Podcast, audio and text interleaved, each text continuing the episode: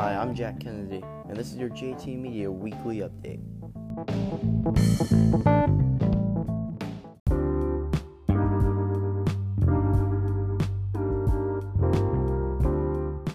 UFC 145 was this Saturday in the Czech Republic. These are my takeaways from that fight night. In the main event, Jan Blachowicz fought Thiago Santos. Thiago Santos proved he is the real deal at light heavyweight after knocking out Jan in the third round. Thiago Santos should be getting a fight and then a title shot if he wins that next fight. A perfect fight to set up would be Alexander Gustafsson or a guy of that caliber. In the co-main event, Stefan Struve fought Marcos Rogerio de Lima. De Lima dropped Stefan Struve early in the fight, but Stefan Struve rallied to come back and submit De Lima in the second round and proved that uh, he, he is one of the best fighters in the heavyweight division that, that the heavyweight division has ever seen. Stefan Struve sort of retired at the end, and if that is his last fight, props to Stefan Struve, uh, great fighter. My last, take- my last takeaway of that fight was Peter Yan. Peter Yan is an up-and-coming uh, 135er and proved he is the real deal after beating John Dodson by a decision. John Dodson is not an easy guy to beat. Peter Yan proved he could do it, and uh, props to Peter Yan. Moving on, Khabib Nurmagomedov wanted to fight GSP, but GSP retired. So the fight to make now has to be Tony Ferguson versus Khabib Nurmagomedov. Tony Ferguson was the inter champion. Is it's, it's a confusing thing, but he is the next guy in line. And if anyone's going to beat Nurmagomedov, it is going to be Tony Ferguson. That's the fight to make. But in other news, since Khabib Nurmagomedov is still serving his uh, sentence for the Conor McGregor incident and could, can't fight for another like six months. Max Holloway versus Dustin Poirier is scheduled for the interim lightweight title uh, for UFC 236.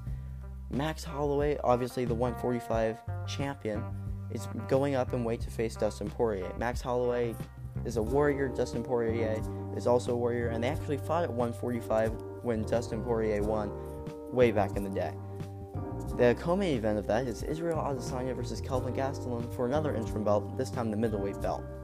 Adesanya, the up-and-coming 185er, will finally get a chance to prove that he is championship caliber when he faces the tough wrestler Kelvin Gastelum, who was supposed to fight Robert Whitaker, but Robert Whitaker had to pull out due to a, an unforeseen injury. Both of these fights will determine who will go on to face the champion and are both for gold. That's all the UFC news. Now on to soccer. MLS is eight days away, and these are my top five teams. Atlanta United, they are the current champions, and though they got rid of Miguel Al- Almiron, he is they, they still have a very good team. LAFC, I have in second. They all, were also an up and coming team. It started off really good, but kind of slowed down towards the end of the season. If they can continue good form, they should be really good. LA Galaxy, after signing Zlatan Ibrahimovic, it's hard to count them out. New York Red Bulls, they're there every every time, every year, and with Bradley Wright Phillips, it's hard to count out the New York Red Bulls. And in last, my Seattle Sounders, they've been to the playoffs every year they've existed. That should stay the same. All right, now with some recent soccer news, Kepa, the Chelsea goalkeeper, had an altercation with Sarri, the Chelsea manager, in the Carabao Cup final and their loss to Man City. Kepa was supposed to be subbed out, but refused to go, and Sarri lost he threw stuff, and this can only mean bad things for Chelsea as their organization is falling apart yet again. They went on to lose that final in penalties to Manchester City. So we're gonna go over the all the major leagues now. Yeah, get you updated on the top three, the bottom three, top scorer, and top assister, and then we'll uh, we'll get you uh, a Champions League preview real quick. All right, for the EPL, the top three teams are Liverpool in first after their victory, or not victory, but uh, draw over Manchester United. That game was really close, a really uh, hard fought battle for both teams. Manchester United were forced to make all three subs in the first half due to injury, and Marcus Rashford was never really recovered, so they have a lot of injuries to deal with. And Liverpool, Firmino went out with a hurt ankle in the first half too. Super injur- injury uh, prone game, and it was frustrating for fans and the coaches to watch and participate in. but they do go top of the table as Manchester Manchester City sit in second. And third, it's Tottenham still, even though they lost to West Ham, or I, I think it was West Ham. They lost to uh, somebody 2 1 on Harry Kane's uh, return. But look out for Arsenal as they are in fourth coming up. The bottom three are Huddersfield, Fulham, and Southampton. Southampton and Cardiff City could swap places as they are on 25 and 24 points. Alright, now into La Liga. In first, it is Barcelona. Second, Atletico. Third, Real. Real Madrid sits five points behind Atletico. Atletico sits seven points behind Barcelona. I think it's safe to say Barcelona have pretty much wrapped up this league, even though there's still a lot of games to go. Bottom three are Huesca, Rayo, Valencia, and Villarreal. Villarreal should not be in the relegation zone, but they have a lot to figure out at their club. Moving on to the Serie A. Number one, Juventus. Number two, Napoli. Number three, Inter Milan. And 20th, Chievo, even though they, they, this was the team that started off with negative points, still haven't been able to recover.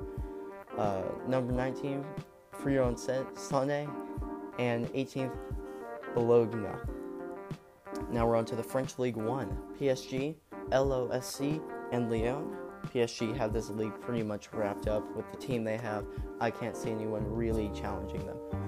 And in 20th, Guingamp, Dijon FCO, and Cayenne.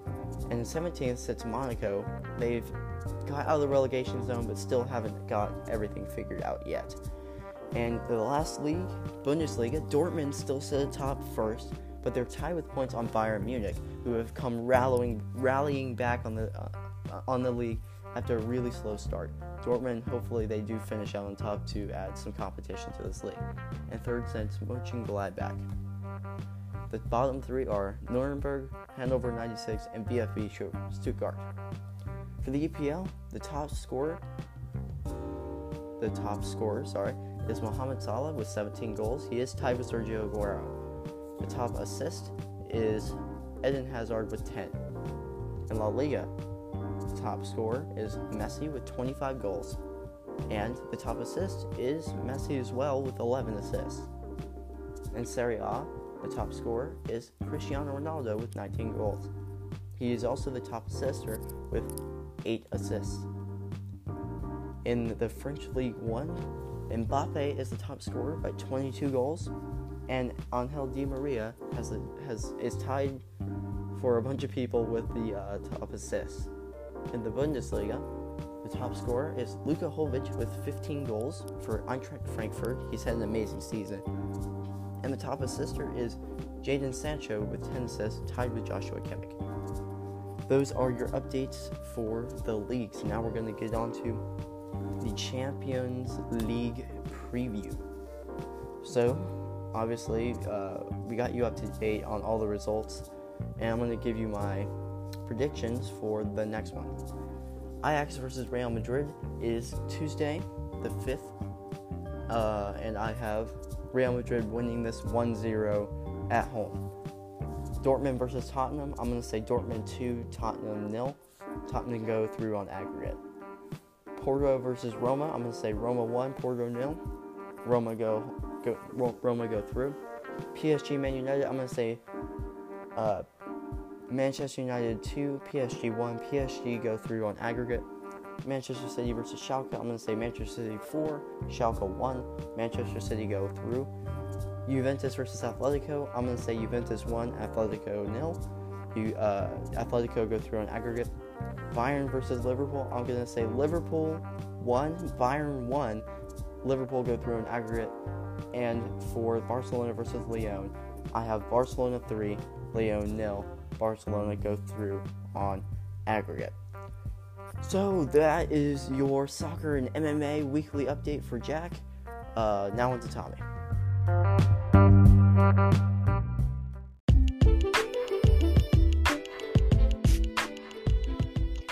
Hello, JT Media listeners. This is Thomas Tate here to bring you the weekly update of the NFL, MLB, and NBA.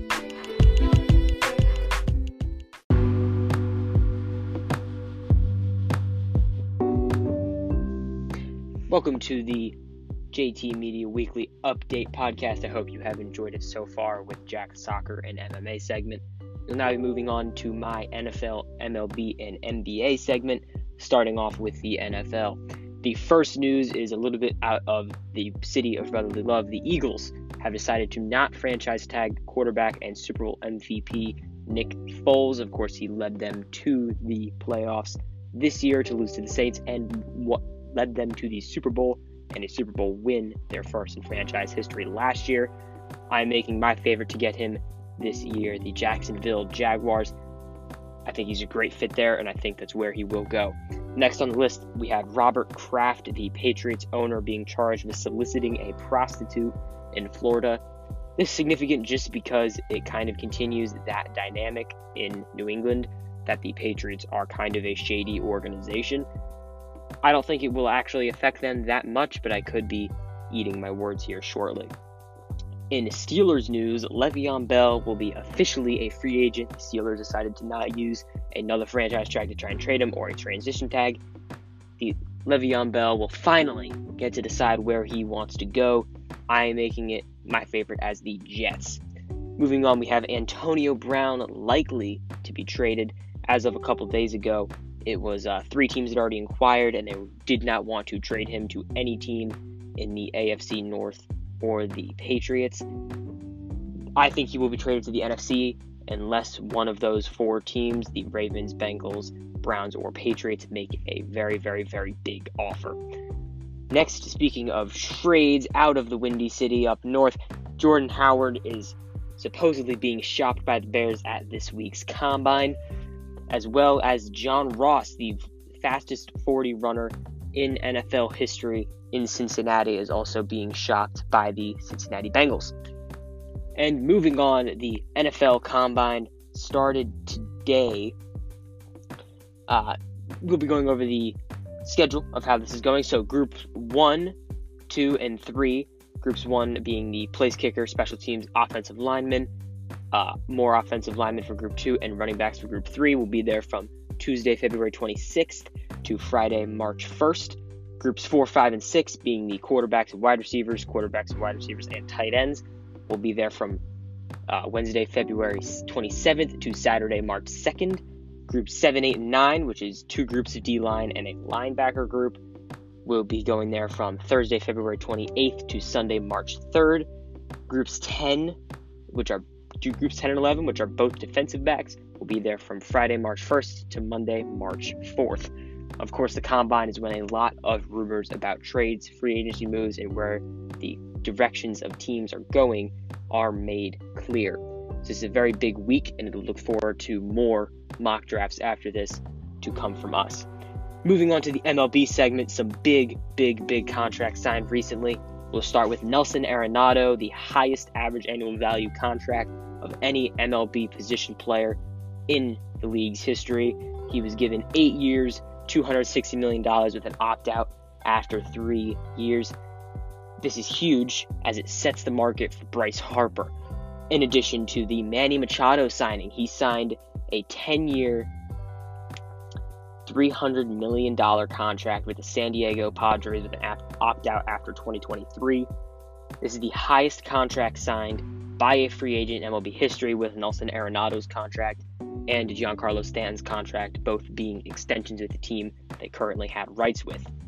This all leads us to Bryce Harper, the biggest free agent in a while in the MLB.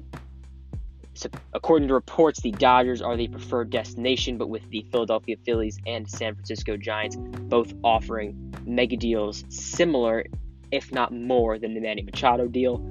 They're playing hardball, and uh, I, I think I want him to go to the Phillies as a Philadelphia Phillies fan.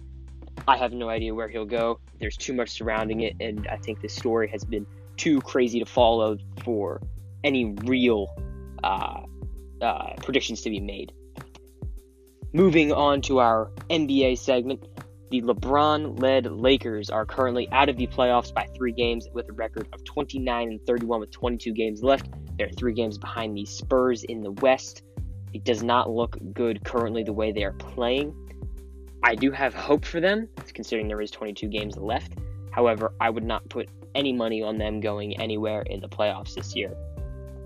Next, following the Zion Williamson injury for Duke, the NBA lowered their draft entry age to 18, once again allowing players to enter right out of high school, as LeBron James and Kobe Bryant did. This is huge, as this will make, could potentially make this next draft class after the Zion Williamson one a very, very, very stacked class. Moving on, James Harden's 30 point game streak has ended after 32 games. He finished second of all time in this category. This is really made a really good push for his MVP candidacy. Of course, being in competition with Giannis Antetokounmpo of the Milwaukee Bucks and Paul George of the Oklahoma City Thunder. Moving on, the NBA standings are starting to get a little bit more defined. We'll go through the playoffs and the playoff picture. Currently, the Milwaukee Bucks are top of the East at 41 and 46 and 14. The Raptors are second, two games back. The Pacers are third, six and a half games back. 76ers are seven and a half games back. Celtics in five, nine and a half games back. The Nets, a big surprise this year, uh, sixth with 15, 15 games back. The Pistons at seven with 16 and a half games back. The Hornets at eight, 18 games back. And going into the teams close out of the playoffs, we have the Magic sitting at the nine seed, one game out of the playoffs, and the Heat sitting at the 10 seed, about a game and a half out of the playoffs. I think that the Sixers will start to pick it up towards the end of the year with their all star caliber starting lineup, starting to pick up steam and build some momentum. Uh, I do think they will make some damage this year as the Celtics are starting to slide. However, I hope that my Sixers do not have to play the Celtics in this year's NBA Finals or NBA Conference Finals. Moving on to the Western Conference, we have the Golden State Warriors first by a game at 43 and 17 over the Denver Nuggets, who are currently 42 and 18, one game back. The Oklahoma City Thunder in third, five games back. The Trailblazers at four, six games back. The Rockets at five, eight games back. The Jazz at six, nine and a half games back. The Clippers at seven, ten games back. And the Spurs at uh, eighth, 11 games back. And looking in on the playoffs, you have the Sacramento Kings at nine, uh, a game out of the playoffs. The Timberwolves, uh, Minnesota Timberwolves at 10, uh, three games out of the playoffs. And then the Los Angeles Lakers with LeBron, like I said earlier, looking three games out of the playoffs in the 11th seed. Currently, the two worst teams in the, or the three worst teams in the NBA by record are the Phoenix Suns at 12 and 50, then the New York Knicks at 13 and 48, as there's rumor that they're tanking for Zion and are going to try and bring in Kyrie Irving and Kevin Durant, which we will talk about this weekend. And then the Cleveland Cavaliers at 14 and 47.